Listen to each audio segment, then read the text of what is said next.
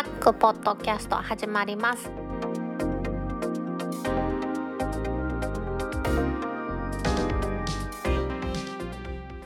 2021年3月5日タックポッドキャスト2第133回目の始まりです。この番組は天王寺アップルクラブの大道とコメントのコーナーからはタックメンバーの北尾姫とお届けします。皆さん2週間のお休みを経ましてですねタックポッドキャスト2第133回3月の5日の配信となってしまいましたが皆さんの前に戻ってまいりました。楽しみにしていただいた皆さんにはですね本当にお待たせして申し訳ありませんでした。お休みさせていただいた2回の間はですねタックポッドキャスト2始まらないというですねお詫びの配信をちょっとやらせていただきまして皆さんにはお許しいただきたいと思います。今日のねオープニングではタックポッドキャスト2始まりますと夢の声が聞こえたと思いますがお休みさせていただいている間のですね2月の20日には AUGM 大阪フェブラリー2021を開催させていただきました。この番組のリスナーの皆さんはですね AUGM というのがどんなものかとご存知だと思いますけれども AUGM 大阪について皆さんにちょっとご説明させていただきたいと思います。AUGM というのは Apple ユーザーグループミーティングの略で大阪でやっております AUGM を AUGM 大阪と呼ばせてもらっています。Apple ユーザーグループですね。これは Apple に登録してありましてうちの天王寺アップルクラブもですねアップルのページに一応紹介していただいてますけれどもそのようにですねアップルに登録したユーザーグループがいくつか集まりましてですねアップルユーザーグループミーティングというのを開催しています。大阪の場合は6つのユーザーグループが合同と言いますかその形でやらせていただいて私大道は天王寺アップルクラブの副代表兼ねて AUGM 大阪実行委員会の代表をさせていただいてですねアップルユーザーのためのイベントをやっています。まあ、アップルユーザーのためのイベントと言いましても、アップルの製品がちょっと興味あるなという方でも十分参加していただけるようなイベントにしてます。ユーザーグループの定例会ですね、敷居が高いというようなことですので、AGM というものは一般の会場ですね、大学なんかの大きな教室を借りたりしてですね一般の皆さんが簡単に参加して出入り自由になるような形でやってます。本当はですね講義形式といいますか前にベンダーさんやユーザーグループが立ってですね2 3 0分皆さんにお話しする形式でやっていたんですけれども去年の春ぐらいからはですね新型コロナウイルスが猛威を振るっておりましてですねやはり人と人が集まってやるイベントというのは難しいということで去年の6月10月今年の2月ですね。こちらはオンラインによる開催をさせていただきました。発表する方、まあ、ベンダーさんとかですねあとゲストさんが Zoom で我々スタッフとつないでいただいてですね。その Zoom でお話しいただいているキーノートやパワーポイントの画像それを今度は YouTube に配信して音声も共に配信しますので皆さんにそれを聞いていただくということをやっています。その AGM 大阪オンライン開催が2月の20日にですね AGM 大阪フェブラリー2021として開催しました。今回もですねたくさんのベンダーさんやゲストさんに登壇いただきました。今回もトップバッターはベルキンジャパンの石井さんのお話でベルキンさんの高品質な新製品のお話をしていただきました。2番手はですね大度も使っておりますアルミニウムの削り出しのバンパーですね。これで有名なギドデザインさんの松葉さんのお話ですね。こちらで様々なギドデザインさんの商品のバックボーンとなるようなお話までですねいろいろしていただきました。3番手は大阪の企業でもあります。TRA さんの東社長さんですね。TRA というとピンとこない方もいるかもしれませんがあの有名なチーロブランドですね。バッテリーなんかを売られてるチーロブランドの会社名が TRA ということで東社長からですね新製品についてまた熱く語っていただきました。本当はですね X ライト社さんにも来ていただく予定だったんですけども、まあ、私と X ライト社さんの意思の疎通がうまくいかないと言いますかちょっと私の連絡吹いた時もあってですね X ライト社さんは今回ちょっとご紹介することができませんでした。そしてベンダーさんのトリは Adobe の中尾さんによりますクリエイティブクラウドのお話でですね YouTube 側でのコメントでの質問なんかにもたくさん答えていただきましてですねやっぱり Adobe の中尾さん大人気だなというふうに認識しました。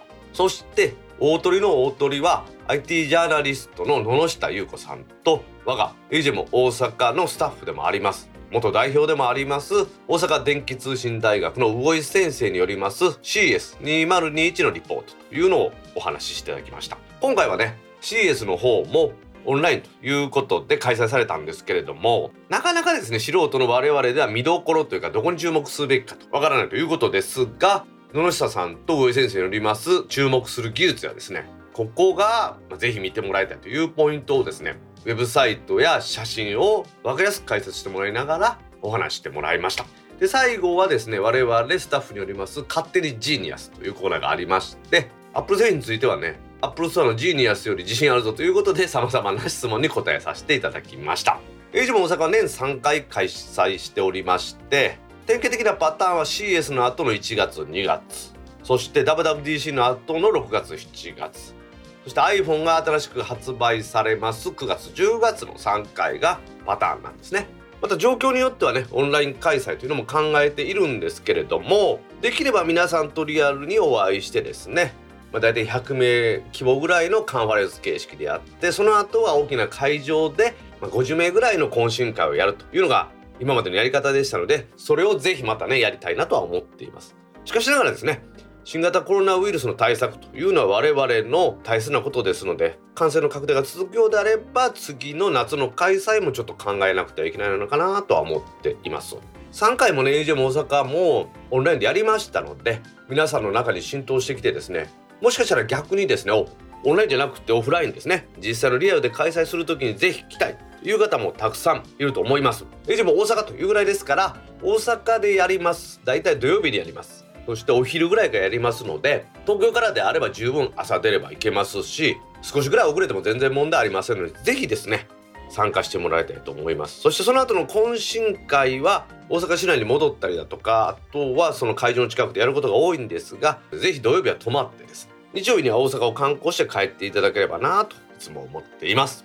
そういうわけでですね平時も大阪たくさんの皆さんのご協力そして皆さんのオンラインでの参加で無事に終えることができました。これからもですね天王寺アップルクラブはエイジも大阪の構成 UG としてですね皆さんと楽しくですねアップル製品のコアなファンじゃない方ですねあちょっと興味あるなという方にも楽しめるイベントを目指していきたいと思いますので皆さんぜひご参加ください。ではこの後のコーナーはタック音楽部長の柴さんと春からの MNO や MVNO の新料金制度について熱く語るコーナーを設けています。皆さんお楽しみにしてください。ではタックポッドキャスト2第133回始まります。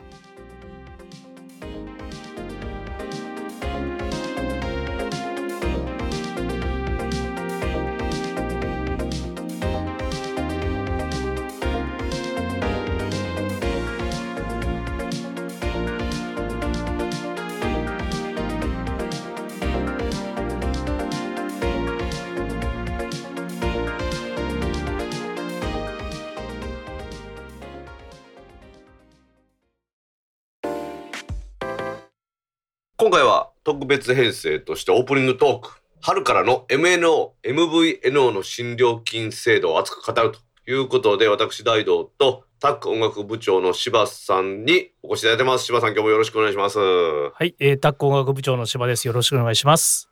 願いしますはい。はい私も柴さんも今 iPhone12 をメインで柴さんは12 Pro Max 私は12 Pro ですけれどもはい。デュアルシムで使ってます僕はシングルシムです。おっとシングルシムというのか、まあ、シム1枚差しですね。しまいですね。私は IIJ ミオンのファミリーシェアプランの32ギガ、まあ正確には12ギガと20ギガのプランで、プラス楽天モバイル使ってるんですけれども、柴田さんの方はデュアルシムではなく1枚シムで、今どういうプランでお使いですか？今はあの、ドコモの 5G ギガ4。今は無制限ですね。100、本当ははい100ギガなんですけど、はい。それにし集約をしました。ほうほうほう。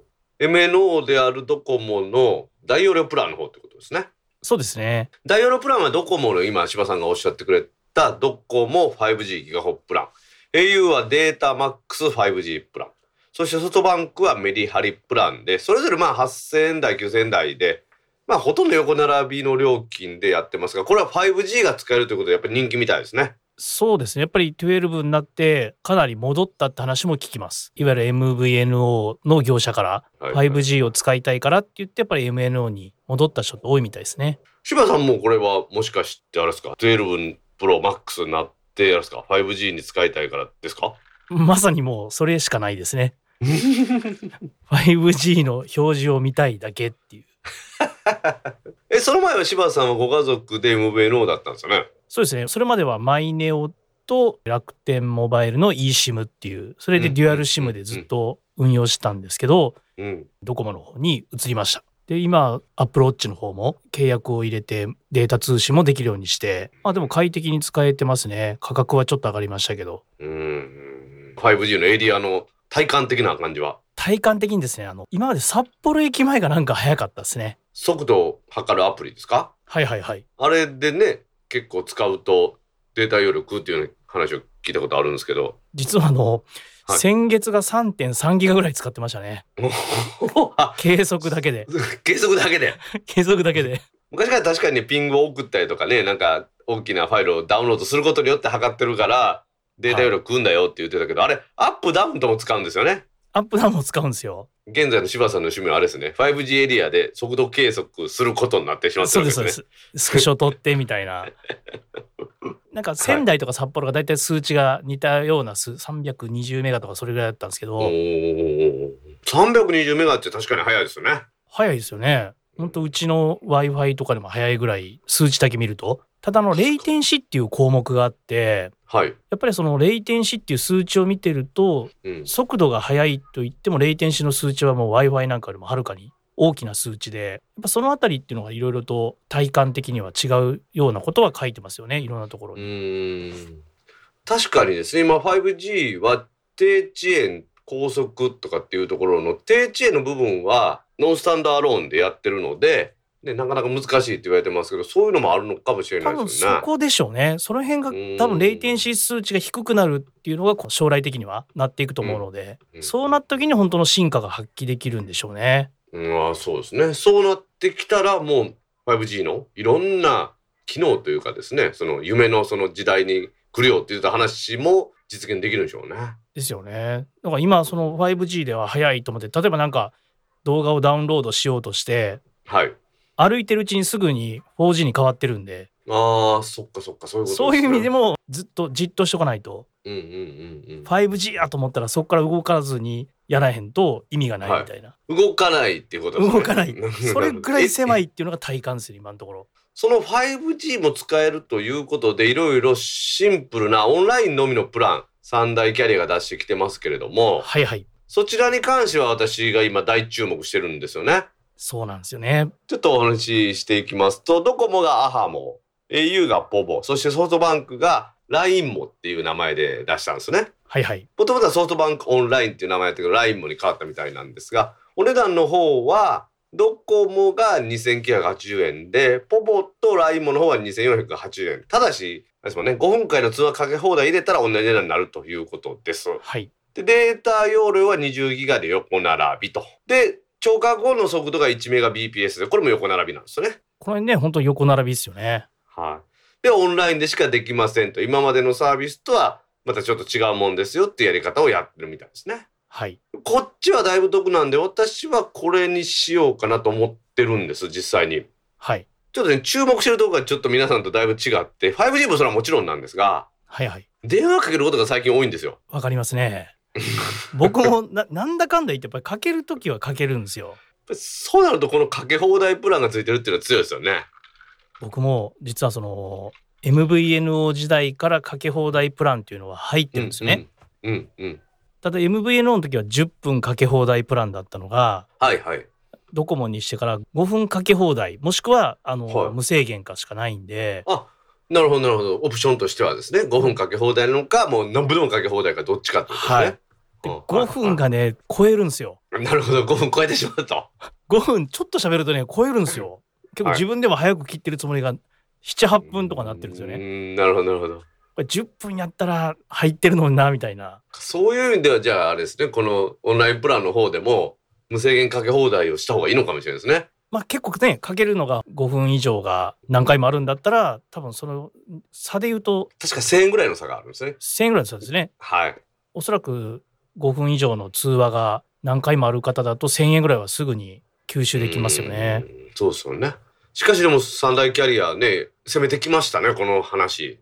来ましたね。柴田さん乗り換えの検討はされてないんですか？実はあのドコモ光とかですねもうええわと思って入っちゃったんですよバババッと。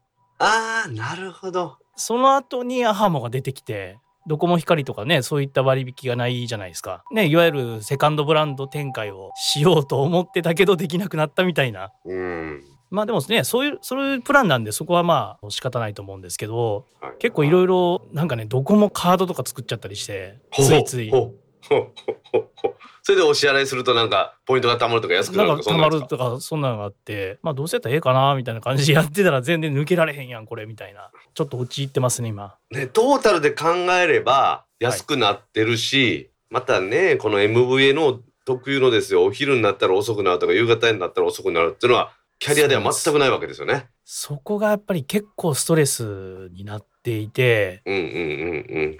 もうそれがこの11月に切り替えてからは全くないですね。そうですよね。はい、まあ多少の速度低下とかあるのかもしれないんですけど、うんうんうん。まあ正直 MVNO のそのうん急激な速度低下に比べればもう緩やかなカーブなんで全く気にならないですね。まあいわゆる集中してちょっと遅くなることはあるけれどもっていうことですね。そうですね。そっかそうなればその1万円近く払う価値も十分あるってことですね。あると思います。っていうのがもともとそのマイネを使ってはい IIJ、それから楽天モバイルっていう、まあ大体この3つぐらいね契約してる方とかもいたりするじゃないですか。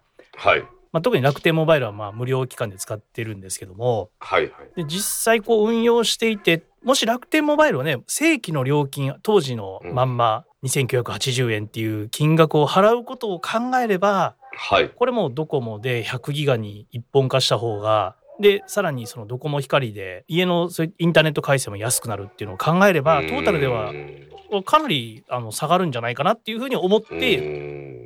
移ったんですよ。まあ、ただ抜けられないっていうのと 思った以上にアハモとかインパクトが僕にもあったなっていう。あここまで来たかみたいな。今回やっぱりだいぶ攻めてきましたよね。いやそうなんですよ。ここまで来ると思わなかったんで。うんもうちょい高いか条件が悪いかと思ってたら結構ねすごい分かりやすいプランをポーンと出してきたんで。MVNO のこの急先鋒であります日本通信がねその後値下げしたんですが最大大手の IIJ ミオもねかなり今回攻めてきましたね。いや来ましたね。おちょっとびっくりしました本当に。この手では珍しいなんかティザー広告じゃないですけどこうね、はい。予告をされて、はいはい。24日発表しますってずっと言っててですね。ですよね。あああいうのも珍しいなと思って見てたら、まあ、よっぽど自信があるんやろうなとは思ってましたけどはあ。結構ね本当に驚くインパクトのある内容が来たなと思いました。そうなんですよ。20ギガのそのオンラインプランと横並びでいくと音声通話込みのやつで1880円で約1000円安く出してきたんですよね。ですね。これはすごいと思いますねうんすごい頑張りましたね本当に。まあ、それにはですね、まあ、いろいろ調べてみますと、やっぱり総務省の指導があって、MNO が卸売価格ですね、まあ、音声通話も含めた、そちらを安くしろというふうに圧力かけたっていうのも大きいようなんですよね。そうですよね。まあ、で異常な状態が起こってたと私は認識しているのは、このはい。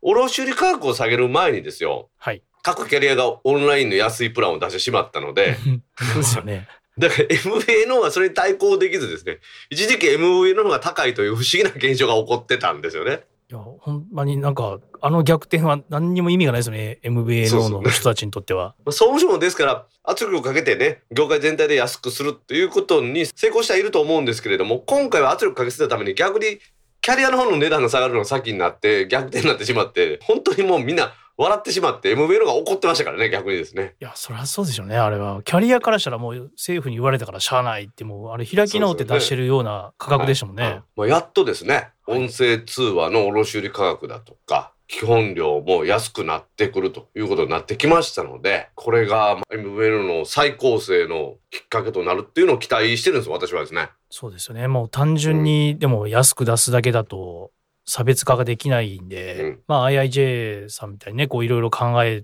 てるプランっていうのを他も出さないとちょっと魅力的には見えなくなってきますよね。そうなんですよね。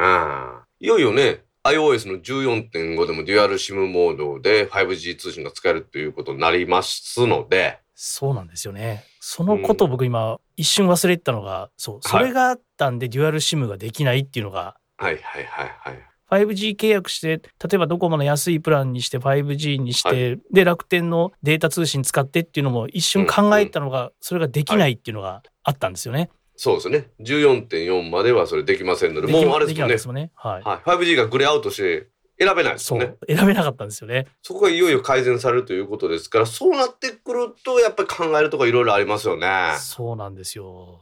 様子を見ながら、徐々に環境を変えていけばよかったのが、はい。ちょっと一気にいってしまいましたからね。それであれですね、抱き合わせでいろいろやってしまったために今抱き合わ、せで。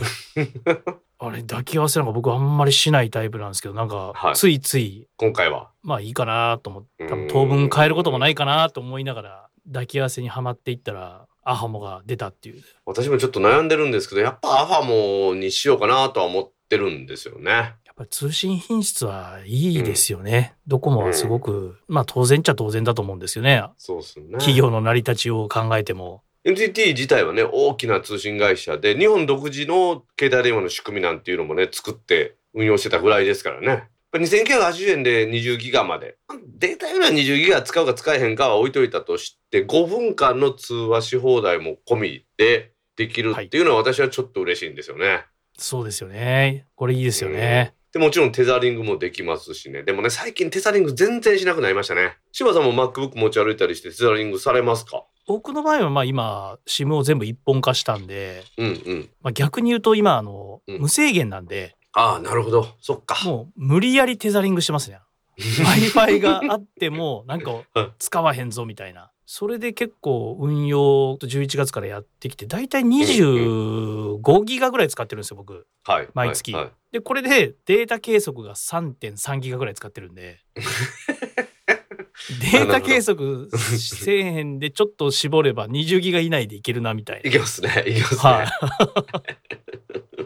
私も大体月15ギガぐらいなんです私の場合は SIM3 枚運用でなんで、はいはいはいはい。まあテザリングとか含めてという意味なんですけどね。でも SIM が多いのはいいんですよね、やっぱり。この IIJ のファミリーシェアプランはね、3枚までそうなんですよ。基本料金なんでですね。IIJ ってこの辺りが結構うまいというか、ついてますよね。ヘビーユーザーのなんかこう、はい欲しいところをうまくついてるなっていつも思います。柴さん今ヘビーユーザーといい言い方されましたけどね、マニアの心理をついてますよね。そうですよね。うんママニアですよね。全部 SIM をね、こう入れたい人にとってはで、今回 eSIM をね、ちゃんと今まで以上にサポートをしてるみたいなんで。そうなんですよ。そうなんです。eSIM もね、例の重量制プランだけじゃなくっていうことにしましたから、そうですよね。さすがだなと思って見ていると、やっぱり IIJ は来ましたね。ただやっぱりね、インパクトありますけれども、あまりにも三大キャリアのオンラインプランのインパクトが強すぎて、ちょっと霞んでますね。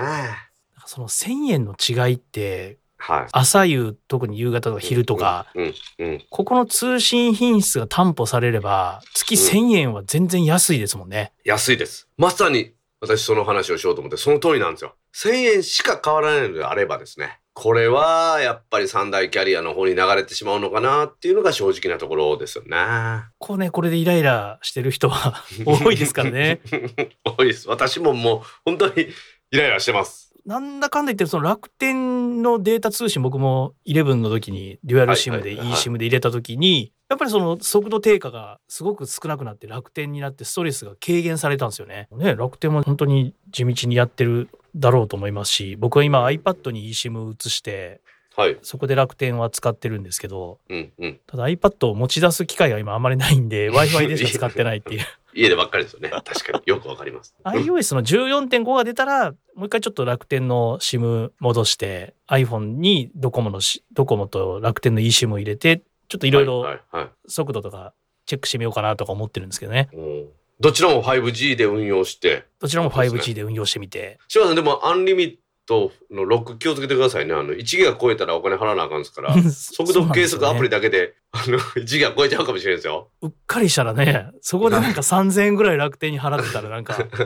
意味ないですからね。意味ないですもんね まあでもいい流れになってきたなと思いますね。ちょっと前を考えればもうがぜん良くなってますよねまあ国の方針として端末の極端な割引をやめさせたことと、端末の分割払いを何ぼか操作して通信容量安くするんだみたいなことやってたじゃないですか。はいあれでね、キャリアで2年とか3年縛りで買わざるを得ないっていう人がいっぱいいましたけれども、はい。その後それをやめてですね、端末は端末で見せかけのその通信料金を安くしてもらってたのを、本当にそれの通信料金自体も安くしたということで、健全になったなとは感じますよね。そうですね。これがまあ当たり前の話なんでしょうね。ただその後ね、競争が進みすぎて、また極端にデータ通信が安くなってますので、この風潮はいつまで続くかっていうのは私はちょっと疑問ではあるんですよね。いや、確かにこれって品質がね、ちゃんとインフラとしてどんどん整備も進まなきゃいけないですし、うん。うん。そういった設備投資がなんかおろそかになってくると、これはユーザー全然メリットないですもんね。その通りなんですよ。で、そこのバランスが取れてですね、まあどれぐらいですかね、月4000から5000円ぐらいで 5G で、柴さんみたいに100ギガのプランですか？これぐらいで、まあ通話も5分以内は無料とかっていうぐらいだったら、もう私は十分正当だと思うんでですね。そうなんですよ。僕もそ、こっちにもなんか手こ入れというか、うんメスが入るというか、ドコモでいうギガホプランですよね。うんそれは期待しますよね。いよいよ春からですね、このオンラインプランと MVNO の卸値が安くなることによる料金競争が本格化しますけれども、我々はやっぱり業界の健全な発展とですね、インフラの整備、そのどちらもが両立できる料金制度を望んでですね、これからも見守っていきたいと思いますね。はい。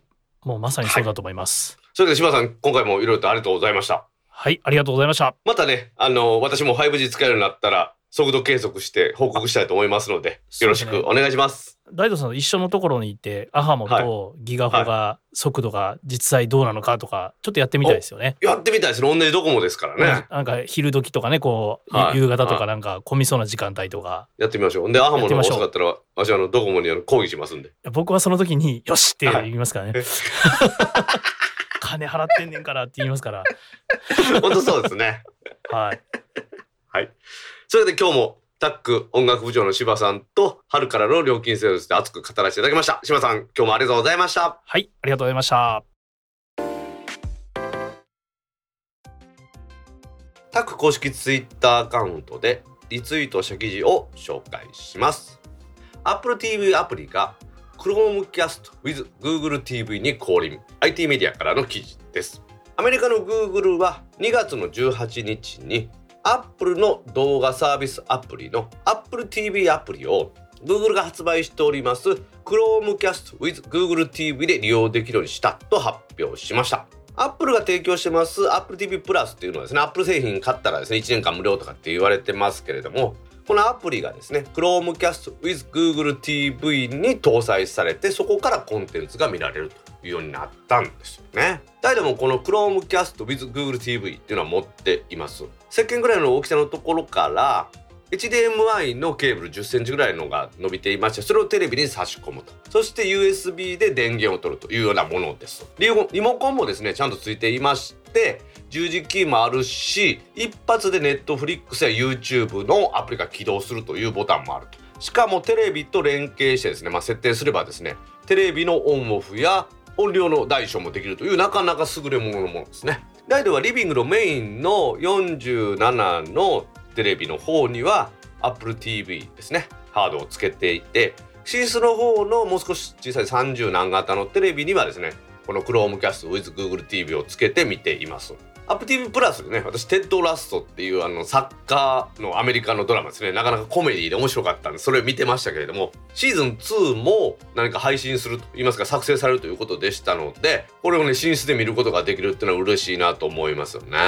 Apple TV プラス自体は今までは Apple TV のハードのみで利用ができた。月600円かかるですね。動画配信サービスだったんですね。当初はさまざまな Apple オリジナルの番組をやってたんですけれどもまあそれだけじゃなくて今は版権を買ってですねアメリカの大手のテレビ会社とかが作ったですねケーブル TV で流してたようなコンテンツもあってコンテンツも増えてきて楽しくなっていますよね。そういえばですね日本のテレビでも Android TV っていうんですか Android アプリを積んでいるテレビが多いと思いますがそちらの方でも AppTV プラスのこのアプリが入ってきてですね見れるようにするということで相互に乗り入れてるような感じなんですかね。実際に AppTV のハードでも YouTube もアプリで搭載されて見れるようになっていますので Google と Apple が仲良くすることによってですね我々にメリットは多いのかなというふうに思っていますね。オンデマンドのこの動画配信サービスですね。第はやっぱり Netflix と Amazon プライムビデオですね。これを契約して見ています。以前はね Hulu も契約してたんですがもう見る時間がですね2つも持て余すぐらいですので Hulu は解約してます。Apple TV プラスにはですね吉本がやってます大阪チャンネルというのがあって吉本が企画に加わってるんですね。地方のテレビ局なんかの番組もあってですね結構それで私は楽しんでますなかなか連続ものドラマとかって1個見ると次々見ないといけなくなりますけれどもそういうお笑いの番組って30分とか1時間で完結するんでですねなかなか楽しませてもらっていますが Amazon プライムビデオの方も Google が提供します Chromecast with Google TV でも見れますのでこちらにもですねコンテンツといいますかアプリが対応するものが増えてきてですねなかなかいい感じになってきたんだなと思いますね。まあ、姫もねこれ使っていろいろ見てるということでしたのでこれからもこういうように相互乗り入れといいますかアプリが搭載されるということで見れるコンテンツが広がるっていうのは非常にいいことだと思いますんでね。この後の展開を楽しみにしたいと思います。Android TV と言ってですね Android OS 相当のが積んであるテレビでもどんどん広がっていくと思いますのでね。これからま地上波衛星放送を見るというよりはこういうオンデマンドで動画配信を楽しむという時代になってくるのかなと思います。ソニー ZV-1 が UVC UAC に対応。USB 接続で PC やスマホのウェブカムに C ネットジャパンからの記事です。この番組でも以前取り上げたことがあります。ソニーの Vlog 撮影用カメラという位置づけであります。Vlog カム ZV-1 のソフトウェアがアップデートされましてこれバージョン2なんですがなんとなんとなんと特別なアプリが必要なしにですね USB 接続することによって PC やスマホのウェブカムになると。外部のカメラとして認識するようになると。UVC というのは USB ビデオクラスと。UAC というのは USB オーディオクラスということで。つまり USB につないで映像と音声が取り出せる企画みたいな感じなんですよね。UVC の解説を見てみますと USB2.0 の規格が拡張されたもので家庭用のビデオカメラやライブカメラなどに用いられるウェブカメラなどの映像取扱機器を USB でパソコンに接続するための統一規格ということです。モーション JPEG だとか MPEG2 とか MPEG4 などの圧縮データとか、まあ、圧縮してないデータでもいいんですがこれを USB を通じて転送すると今までビデオカメラっていうのは IEEE の1394という規格が多かったんで USB で接続しようと思ったらドライバーをですねまあそれメーカーごとのドライバーを PC 側パソコン側に用意するということが必要だったんですがこの UVC のおかげでですねビデオカメラ機器はこれにのみ対応すればですね使えるというふうになったと。ってことはですよこの Vlog で皆さんが使うこの ZV-1 と Mac だとか Windows 機を USB ケーブルで接続するだけで映像と ZV-1 の内蔵マイクが使えるということになるんですね。抜群に使いやすくなるんじゃないかなと思いますよね。気になる対応 OS は Windows 10と 8MacOS は10.13から10.15そして Big Sur 11にも対応してます。さらにはですね Android 11対応の Xperia スマートフォンということですからソニー製のスマートフォンであれば新しい Android 11を積んでいれば接続できると。今までね先ほど言いましたようにこの規格に対応する前からもイメージングエッジウェブカムという専用ソフトで利用できたんですけれどもこの UVC UAC に対応したことによりましてドライバーとかソフトウェアもいらなくてマイク付きウェブカムというふうになったということなんですね。ちょっとごめんね。さらに嬉しいのはですね解像度も今までは 1024×576 だったのが 1028×720 ピクセルになってますから解像度も上がるということなんですね。まあ、ソニーのこの ZV-1 です戦略的に攻めてきてますよね。私も α7C に買い替えまして小さくていいなとは思っているんですけれどもこの ZV-1 はさらに小さくって動画を撮るのにもってこいだということなんですよね。うん電気ボカのコーヒーさんも買われてますしねうちの佐竹代表も買ってるんですよね。ちょトレーナーはねそんなめちゃめちゃ安いもんじゃないんですけれどもこれだけの性能にしてはめちゃめちゃ高いというほどでもないこのカメラもねちょっと魅力的ではあるなと思いますよねコンデジがほとんどされてしまった世の中でスマホのですねカメラで十分だというふうに思ってたみんなにですねにこの衝撃の商品が出ましてですねそしてさらには簡単に接続できるというところまでソニーはやってきました。うん、ソニーは何かやってくれるとは思ってましたけどもこの ZV-1 ねちょっと欲しくなってきましたね。Vlog カメラがパソコンの外付けカメラとして使える外付けマイクとして使えるとというこのニュースですね。大度も欲しくなってきました。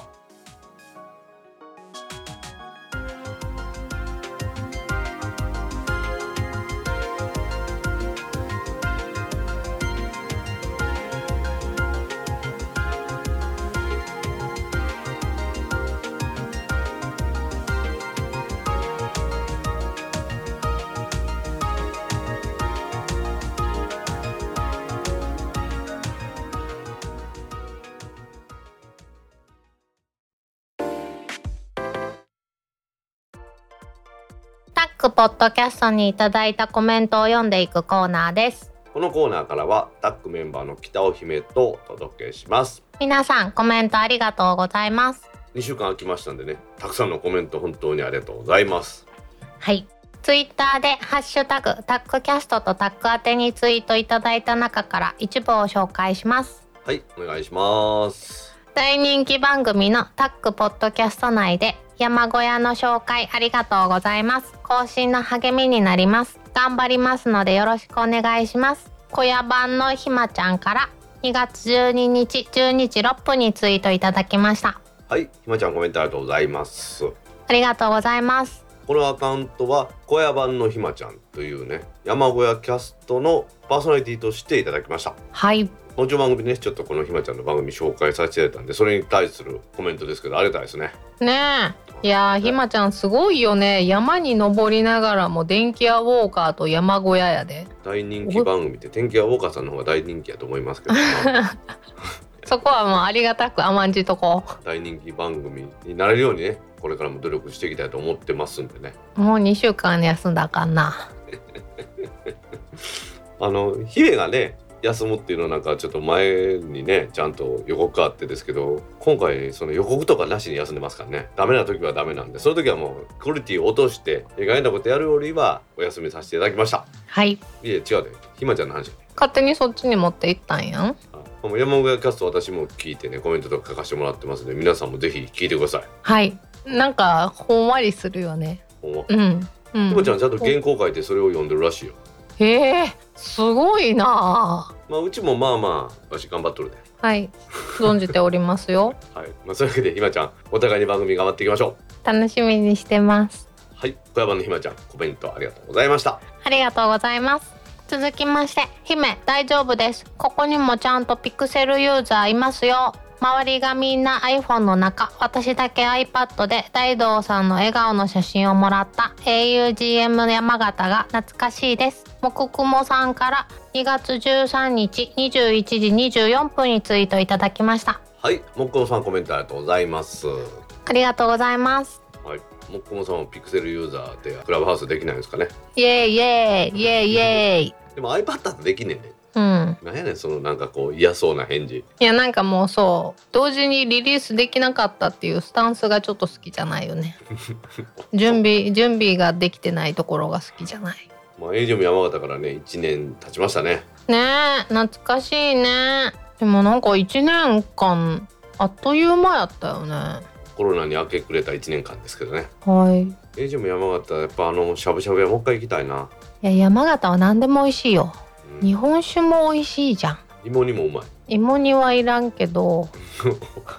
今何でもうまい言うたやねん。芋だけはちょっといやでも山形美味しいよね。美味しいお肉があるしね。秀樹教授に言うてエイジム山形ちょっと7年後の予定を早めてもらわなあかんね。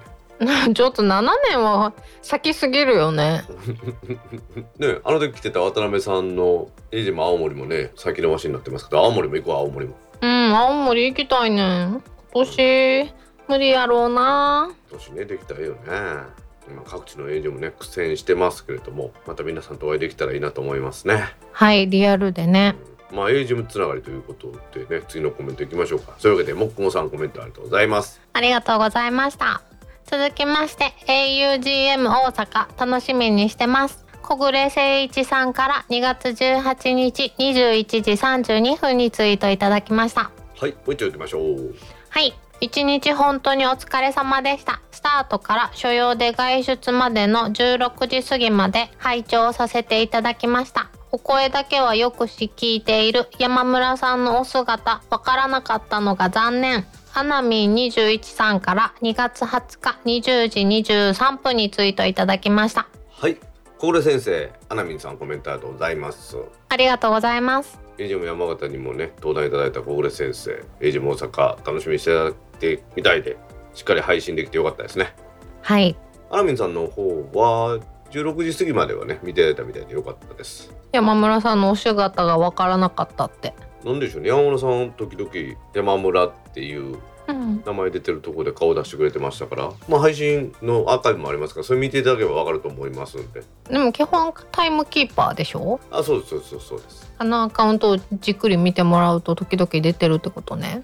そうそうそうそう時々山村さんが映りますんでちょっとオープニングで今日お話しさせてもらってるんですが、いよいよ大阪もおかげさまでね、無事にですね、2月の20日に終えることができました。3回目のオンライン開催ということでしたけどね、姫は今回お仕事で手伝ってもらえませんでしたちょっと寂しかったです。皆さんのご要望では、その AGM 大阪、普段も YouTube 配信してもらいたいということですけど、まあ、オフと言いますか、皆さんと一度で返してやるようになったら、もうその配信はしません。はい。もともとはねそのみんなで集まるという目的でやってるもんですから昔はね、うんユーストリームとかやってたんですけど結局いろいろと不都合が出ましたんでやっぱりみんな集まって顔を合わせてお話を聞きましょう、はい。まあ、そういうわけでねでも大阪今回も本当に皆さんのおかげで成功時に終わりましたありがとうございますありがとうございます。小暮先生アナミンさんコメントありがとうございましたありがとうございました。続きまして、タックキャストエピソード132.001。これは笑った。冒頭のに不意をつかれた。食堂でカレーチーズパン粉焼き。吹いてしもたわ。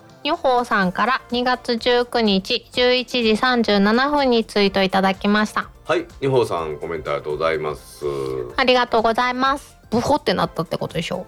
まあそうですね二宝さんの職場で吹いたんでしょうね カレーちょっとついてたパン粉やったらやかやな。132.001回ですね実はもうこれからコメントも続きますが002回っていうのまで配信しましたんでね まさかの。001回で終わるはずが002回を結局取らざるを得なかったというこの苦肉の選択でした超マイナーアップデート。なんて言ったって本編というかニュースは一言も言ってないですからね始まりませんって言っただけやからね。それでうだうだって言って2分以内で終わるっていうですねうん。あのこれからもね懲りずにお聞きくださいやっと133回配信してますんでね、はい。まあ、そういうわけで日本さんコメントありがとうございましたありがとうございました。続きまして、タックポッドキャスト始まらなかったという悲劇。斉藤さんから2月24日11時21分にツイートいただきました。はい斉藤さんコメントありがとうございますありがとうございます。もう悲劇ハッシュタグはね前回やりましたよね。前回だいぶ前ですけど斉藤さんからはあのうどんちゅるはうどんのポッドキャストだと思われていた悲劇っていうあれの同じハッシュタグをいただいてます。翔ちゃんクラブハウスでよくあの話するんで姫がうどんちゅるうどんのポッドキャスト戻ったらしいですよって言うといたから。すごいうどん好きですごいいろんなうどん食べてるんやろうなってずっと思っててん いやだって名前聞いたら大体わかるやん。うどんちゅるってね。言わずもがなやん。うどんって言ってんねんで。はうどんやと思うよね。はい。しょうがないね。今回タックポッドキャスト始まりますの姫のところも新しいので冒頭出しますんで皆さんよろしくお願いします。聞いてね。はい。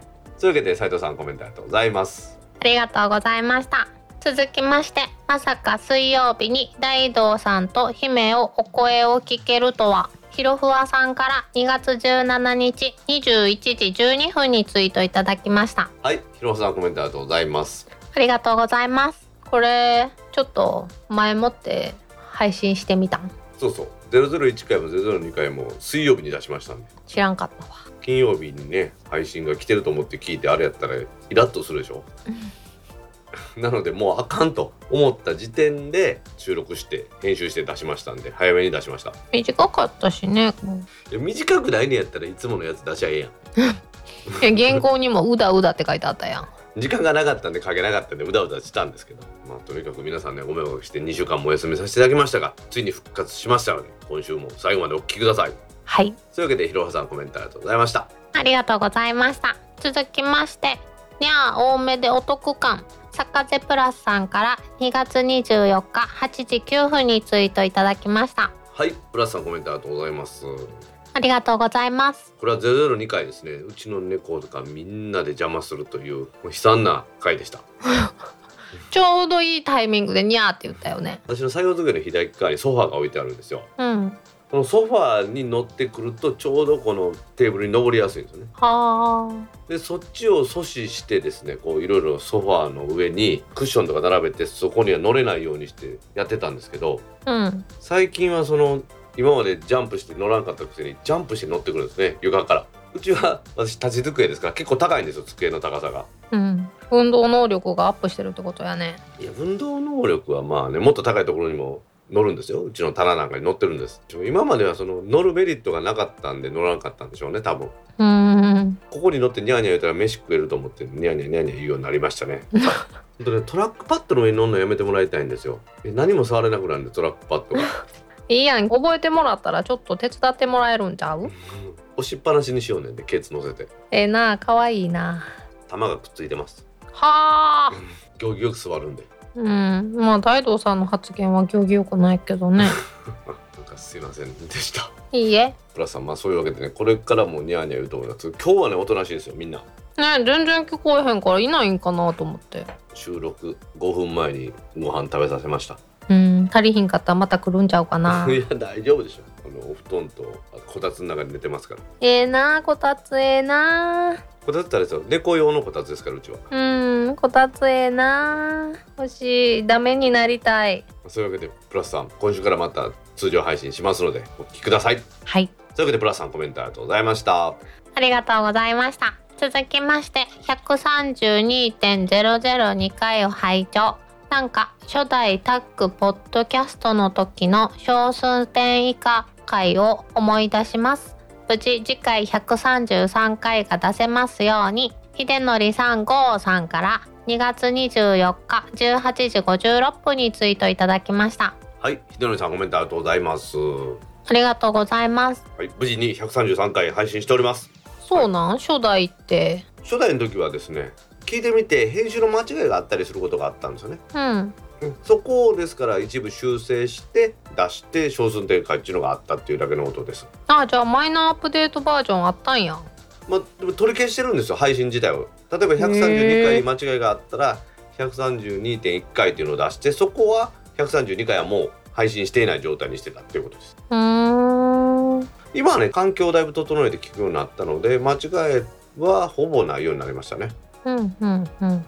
まあ聞きやすい音にもしてるんでね自分でもチェックがしやすくなったっていうのはある意味発展してるんでしょうねうん。待っててもらったみたいで嬉しいよね。ですね2週間もお待たせして申し訳ありませんし、もうね私も通常運転で飲みながらやってますから今日もはい。ちょっとね、金曜日のルーティンにまた戻してもらわないとね、みんなにね。そうですよ2週間今回はねオープニングの話の後に準レギュラーの柴さんとまた熱く語ってるお話もありますんで皆さん楽しみにしてくださいよはい。なんか柴さんのスケジュール入っとるなと思ってて。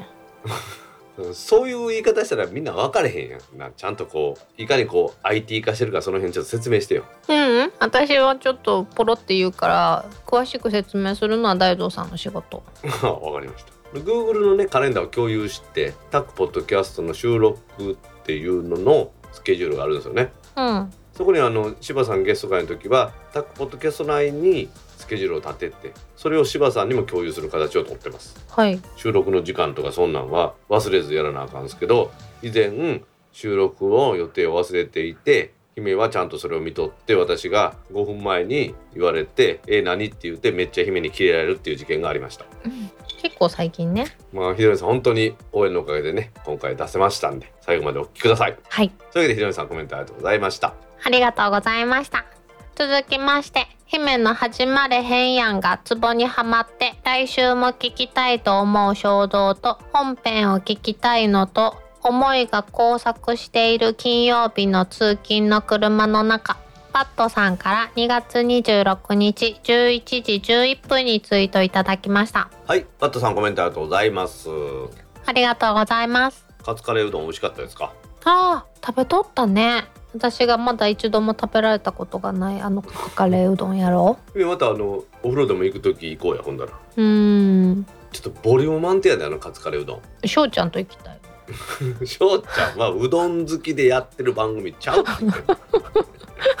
もう私の中では翔ちゃんイコールうどんの人やねん。まあ始まらへんやんは002回っていうのがですねはい。ちゃんと01回と02回と原稿変えて姫に読んでもらいましたんで。うん。気持ちも込めてみたよ。ありがとうございます。女優やったやろ。まあ姫あってのタックポッドキャストですから。あありがとうございます。今回はね特別編集でいつもより本当長めで。もう柴さんとの盛り上がりすぎたんやろ。柴さんとの盛り上がりすぎましたけどちゃんと綺麗に編集しますから安心してくださいそこは。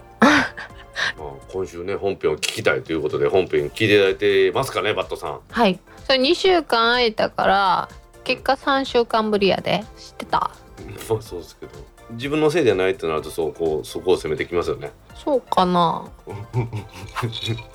まあバットさんじゃあ3週間ぶりにお聞きください。はい。というわけでバットさんコメントありがとうございました。ありがとうございました。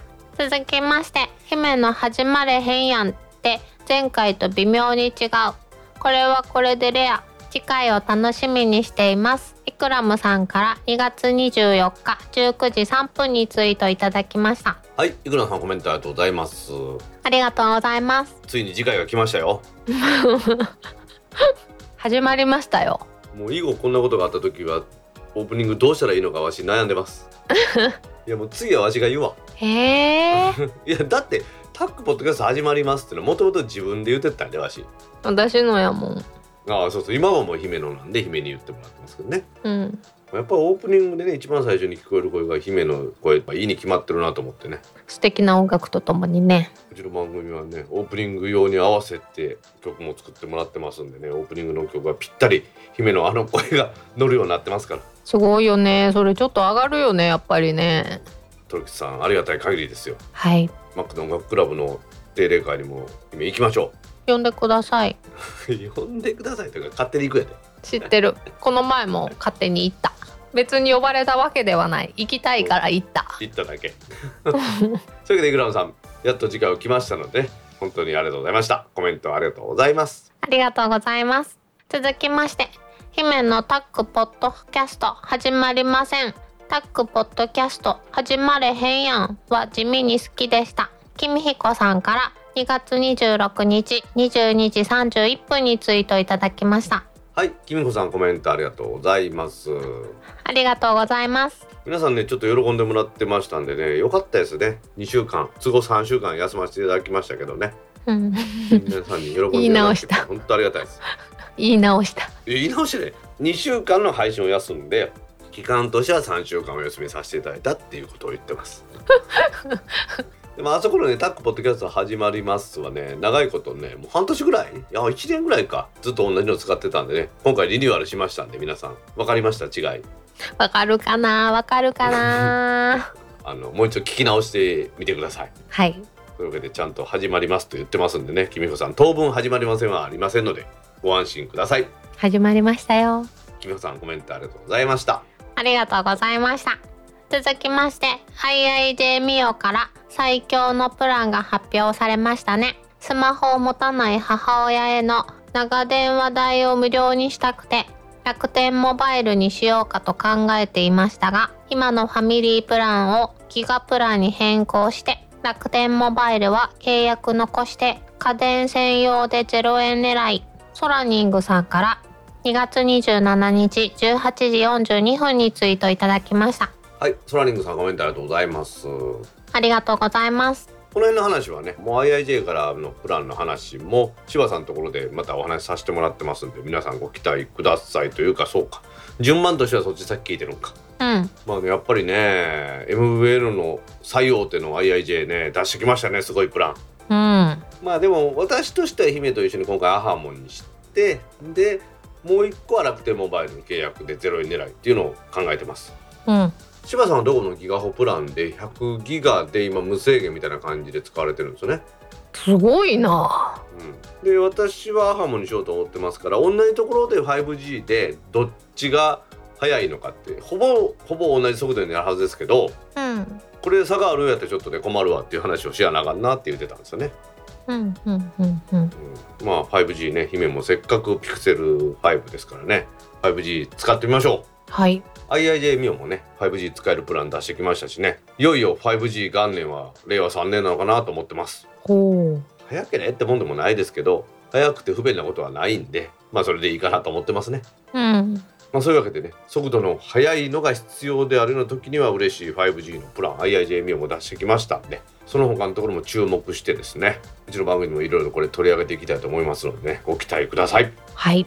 というわけでソラニンさんコメントありがとうございました。ありがとうございました今週のコメントは以上です。皆さんコメントありがとうございました。当番組宛てのコメントは Apple Podcast アプリのレビュー Facebook ページのコメントタック公式ブログへのコメント Twitter のメンションハッシュタグシャープタックキャストなどでお待ちしています。お待ちしてます。皆さん今週もコメントありがとうございました。ありがとうございました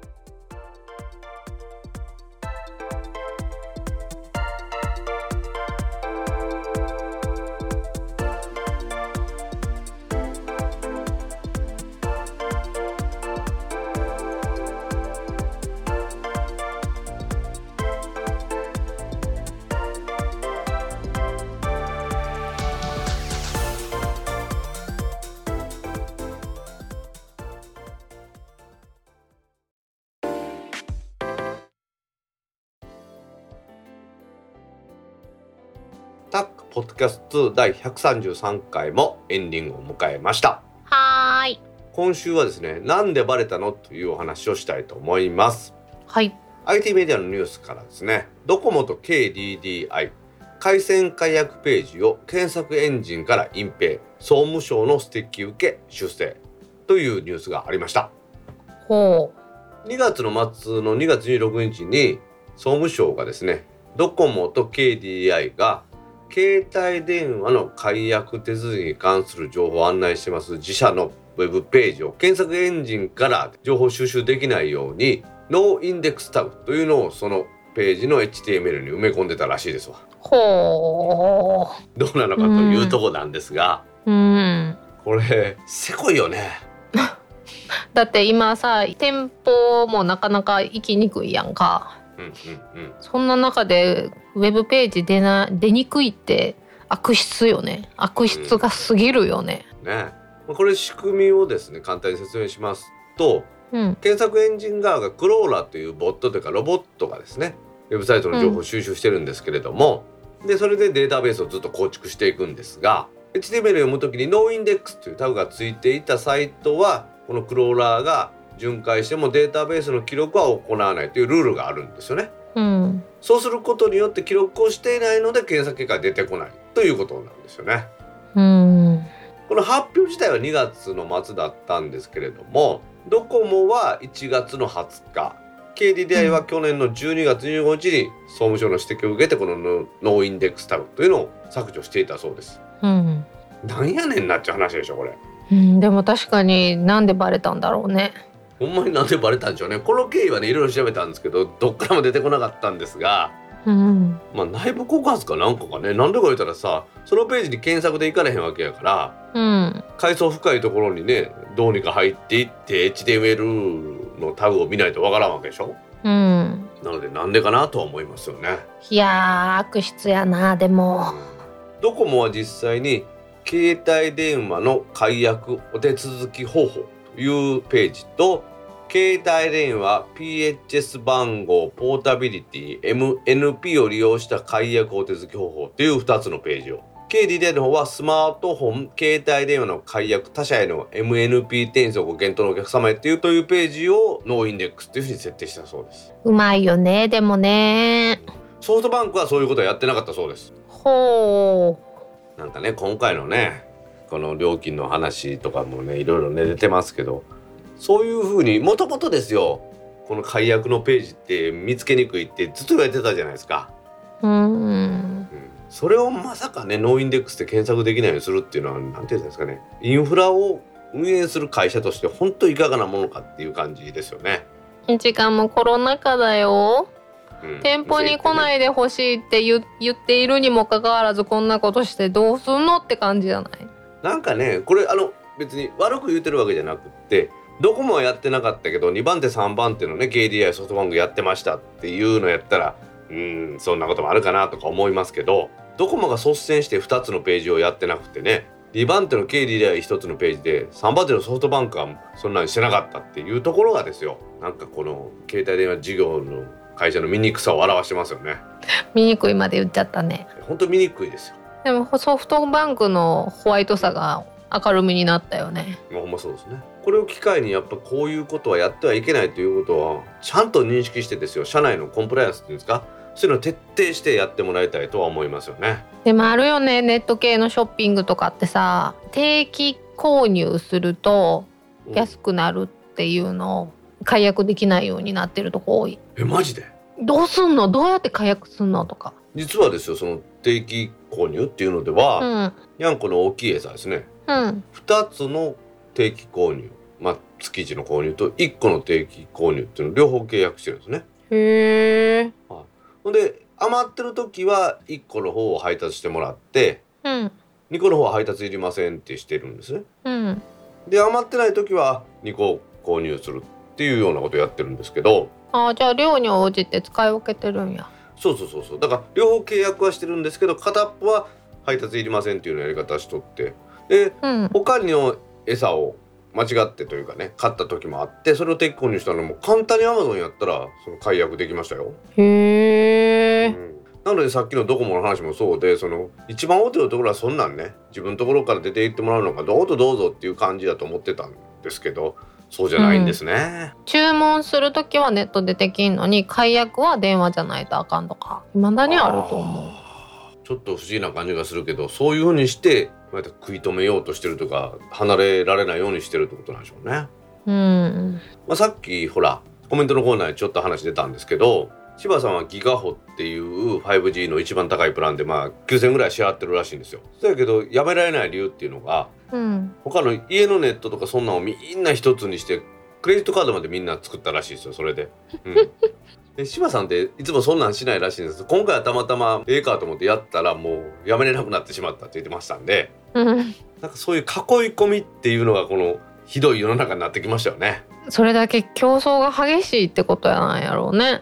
なんかスーパーの買い物一つにしてもねよく私と姫のこのお話出てくるライフとかでもですよ。うん電子マネーを自分のところで用意してそこにお金入れさせてですようんそこで買いたくなるというか買い物ああそれやったら電子マネー残ってるから買おうかっていうようになってしまう感じなんでしょうね。だってしかもでその電子マネー使うとさ限定の日だけポイント5倍とかなるやろそうそうそうそうなるなるなるなるなるんよ。最近あの今日はポイント何倍ですっていうのを見るたびにうーんどうしようかなって悩む私がいつも言ってる千日前のサウナアムザも5日15日25日はポイント5倍なんよ。はあこのつく日？ちょっとその日にサウナ行きたくなるもんね。いや別にその日だからっていうわけじゃないやろ。なんかでもサブスクリプションじゃないけどさうん。会員になって2万円ぐらい払ったらいいつでも好きな時間に来てくださいみたいなのにしてくれへんかな。あで意外とそれもあれじゃないの？解約するのは電話でないとダメか来店しないとダメになったりするんでしょうね。ーそう来店とかっていう可能性もあるよね。あるよね。それ一番嫌やな。うん。ちょっと対面やと断りにくいわ。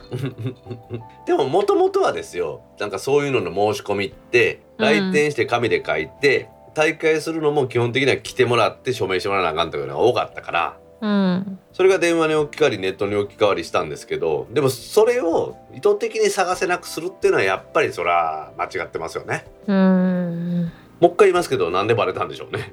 うんそうやね私も今言いたかったね 先に言われてしまったわ でも逆に考えないと悪いことはできんっていうことですよ。本当にねなんかバレへんやろうと思ったってですよ。やっぱりバレるんですよね。なんでバレたんやろねほんまなんでバレたんやろうね。まあ、誰かが見てるということでね自分でダメだと思うことはやらん方がいいですね。それが私らみたいな個人とは違ってこんな大手の会社なんですから大恥じゃないですかこれ。ねいやせこいよ本当にせこいよやり方があっちこっちのネットニュースで書かれてましたからね。わしこれ ずっとほら RSS で拾っていったらですよ。うんもう78個出てきたんで同じニュースがうわこれものすごい話題になっとるわと思って今今日取り上げてみました。はいというわけでね、まあ、どうにか是正はされたみたいですけれどもこういうことは大手の通信インフラをさせる会社としてはやめてもらいたいなと思います。はい。それではタックポッドキャスト2第133回を終了します。はーい。次回のタックポッドキャスト第134回は来週3月12日の金曜日に配信する予定です。はい。では皆さん来週も聞いてくださいね。バイニャー